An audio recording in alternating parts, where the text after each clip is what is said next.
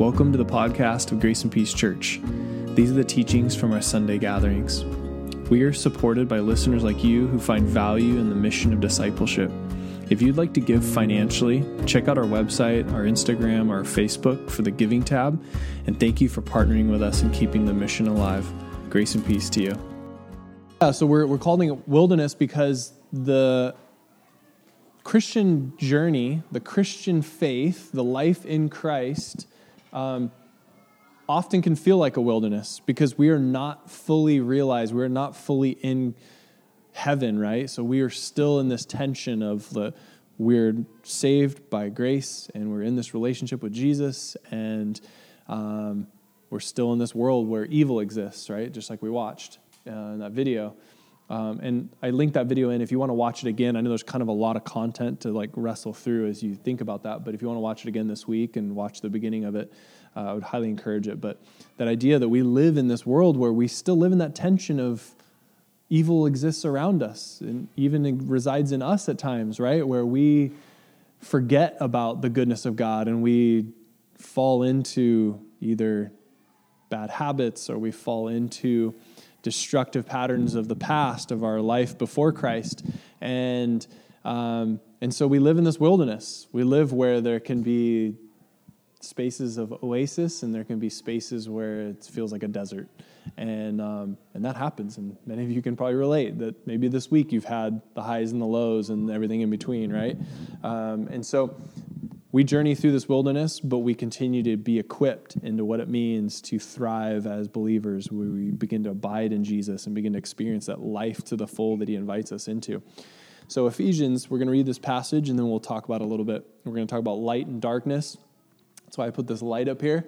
Um, and the light has beautiful symbolism, which we're going to talk about here in a second. So, let's read it. Uh, Ephesians chapter 5, we're in 8 through 14 and I believe it's on the screen if you want to follow along there um, or in your notes. For you were once darkness. As we talk about the wilderness, you were once part of that darkness, but now you're light in the Lord. So in Christ, in God's presence, you become light. You get to be part of this. You're no longer in that darkness. He says, Live as children of the light. For the fruit of the light consists in all goodness, righteousness, and truth, and find out what pleases the Lord. That's the highlight, underlined circle.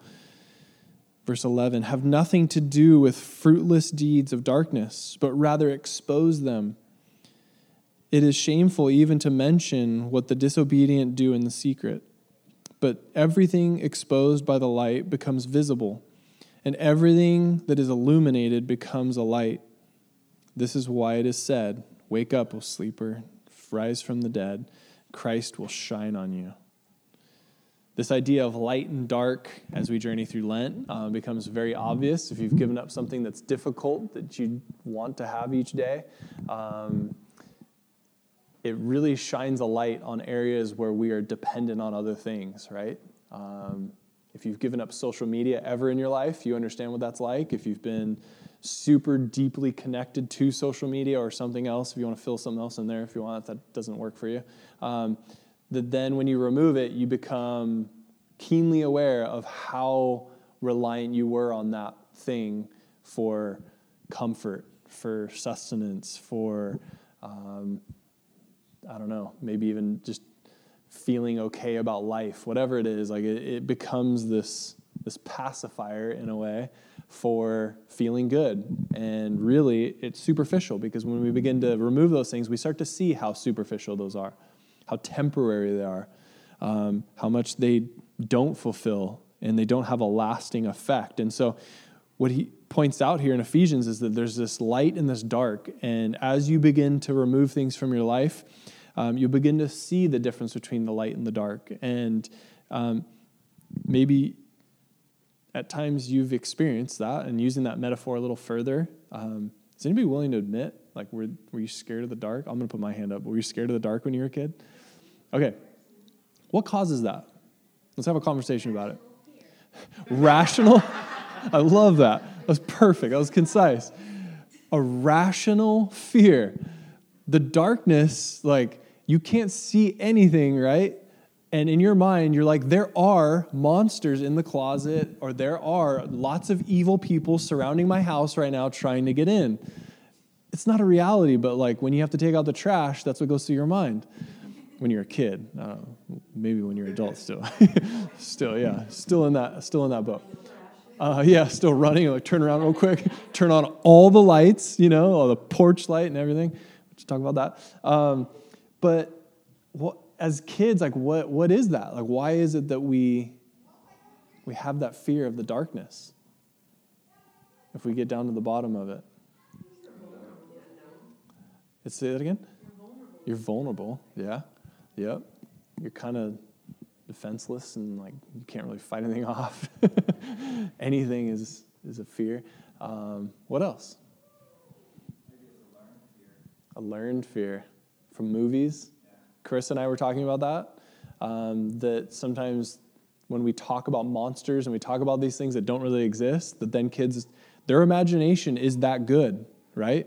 That then they're like, yeah, mom told me about this monster that exists or this thing, or I saw it on a movie and that was real. And in their mind, it's very much real.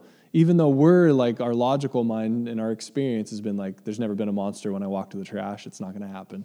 But in their minds, they're like, no, that's, that could happen, right? Um, they have great imagination. We all do. We just learn to tame it, right? Um, I think when there's the unknown, there's something that happens, right? And that's what we see here is the contrast of light and darkness, and that truth, knowledge, understanding helps us know that we no longer have to be fearful when we walk to the trash can as much.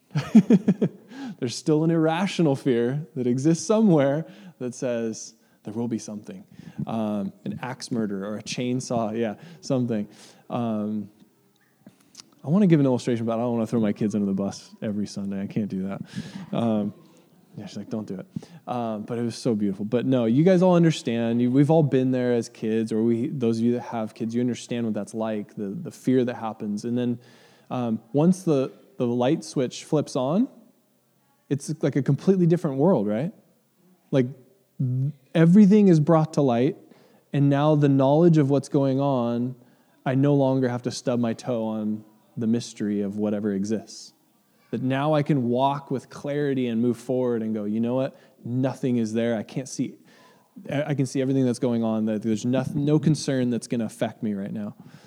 And so he uses this, this, this contrast of light and dark um, to begin to see the parallel between the evil things, because this is, this is supposed to be a parallel to our lives and the things that we face, the challenges that exist, the temptations that exist in our lives, to say, what are the, the what's the evil that exists that maybe we need to shine light onto, that we need to illuminate with God's love to begin to see that that has no power, that has nothing, has no impact, um, no strength, no true strength.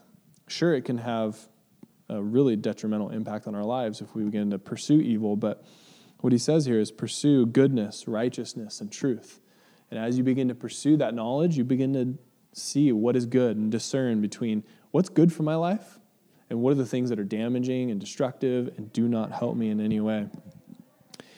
Um, verse 10 is interesting because it says, a really cool line that I, I never really clued on and clued in on until this week, but it says, try to find out what pleases the Lord. And I thought that was like a very, I don't know, authentic way of approaching this. That it's like, I'm not just gonna give you a list right now, but have an intentionality about your life that says you wanna figure out what pleases the Lord. What is God into? And maybe once you know what He's into, what God's trying to do in your life, then you understand the why. Because as you begin to engage in that, you begin to see how good it is and how the lies and the deception of evil will creep in to try and give you this paralysis, um, this like thing that just keeps you from living life freely. Um, there's another verse where, where Jesus talks about if you don't acknowledge the darkness, how dark is that darkness within you? Um, that if you don't acknowledge it, if you're not going to spend time thinking and seeking out what is the good that God desires, that darkness will come in and convince you that whatever you're doing is good and healthy and right. Um, we see it in our culture continuously. Um, I don't need to give tons of examples on that one, but evil will be deceptive. If it wasn't deceptive, we would see through it, right? Like we would see it and go, yeah, that doesn't help my life. I don't need to be a part of that. But the reason it's so convincing is because it is deceptive, because it does lure us in, like the carrot that just draws us in and says, keep going this way. This will be really good for you, right? Um, Satan has that ability. Like, he's not going to use the obvious thing that would make you go, yeah, that's not healthy. I'm not part of it. He's going to use the thing that will be subtle, that will like slowly convince you that what you're doing is going to be profitable, that it's going to be good for your life, good for your family, good for your well-being, and and slowly seep in and transform you from the inside out in a bad way. Um, I want to I want to read this next passage, and then uh, we're going to have a little discussion on it. But uh, Matthew five, Jesus talks about this contrast between light and dark, and talks about it continuously. And this is one of these verses that um, that I've gotten memorized over the years because of uh, Pastor Dwayne. That was one of our pastors back in the day that um, would just recite this verse constantly, and it was it was really beautiful. So I just want to give him credit for this, for like having it being like ingrained in my life. But um, it says, "You are the light of the world. Uh, a town built on a hill cannot be hidden. Neither do you light a lamp and put it under a bowl. Instead, they put it on its stand, and it gives light to everyone in the house." And this is a sermon that Jesus is giving. It's on the Sermon on the Mount, very famous. Um, and he goes on and he says, In the same way, let your light shine before others, that they may see your good deeds and glorify your Father in heaven. So Jesus really elevates your good deeds and your life and the way that you live uh, because it becomes this very beautiful contrast to what is good and what is evil. Because when you are generous, when you are loving, when you are kind, when you do something where you go out of your way for someone else, it's a very stark contrast to everybody else you deal with in your world, right? We've all been there. We've dealt with people that are very much the takers, and you've been around people that are the givers, right? And you've seen what it's like when people are continually concerned about their stuff and they're just going to continually consume from everyone else. But then you run into those people that are like this that are consumed with good deeds and they're just like, How are you doing? And continually trying to serve and just pour out of their life the love of Jesus into others. And how beautiful that is because that is light. That is shining that light. And this is one of those verses that you may not think it's controversial, but it's one of those things where the church will say, You don't need to do good deeds. You don't do that. Like it's by faith alone that you are saved. But what do you gain from Jesus' teaching right here? What does he clearly point out? You can just shout it out if you see something very glaring and obvious in this. What does he point out about our walk as Christian believers?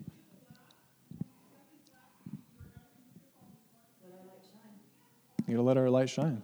There has to be an active element to it, right? It can't just be hidden. He says it. He's like, you can't just put it under a bowl. You don't hide it under a bed. You don't put it in your house. He says, you let that light shine. It has to shine. How do we begin to let that shine?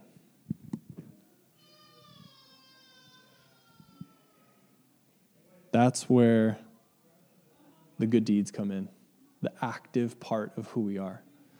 We have to have that very active part of it the um, how many of you guys have next door? Okay, so you guys see everyone's rant and raves about like the crime in your neighborhood, probably. I, I saw someone say like, just turn on your porch light, and I thought about that. and I was like, that's like a very simple like solution to problems if people are stealing packages, whatever. And I thought about that, and I was like, yeah, the like, if your house is completely dark, no one can see anything, like sure, like crime and things can happen in your front yard. The moment you shine a light on something, people are like, whoa, I'm not doing anything there. Like people will see me, right?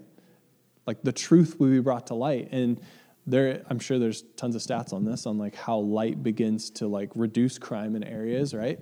Um, it takes place in the darkness. And when you begin to have light, when you turn on your porch light, there's something that happens that just illuminates, like, hey, now everybody can see you steal my package if I have an Amazon package in the front and you run up and, and swipe it, right?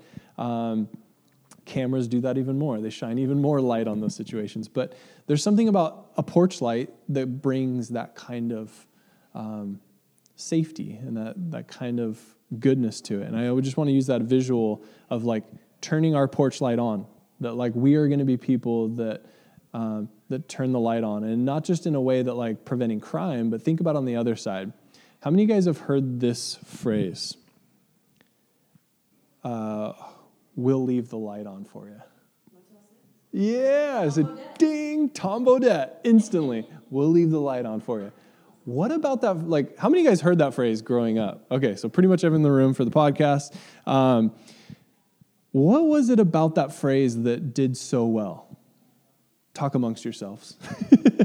uh, turn to someone next to you, like, just share, like, what do you think? Why do you think that phrase had such impact when it came to um, advertising and using that as a like advertising phrase for Motel 6. Go for it. Just find some people near you or whatever. I'll come.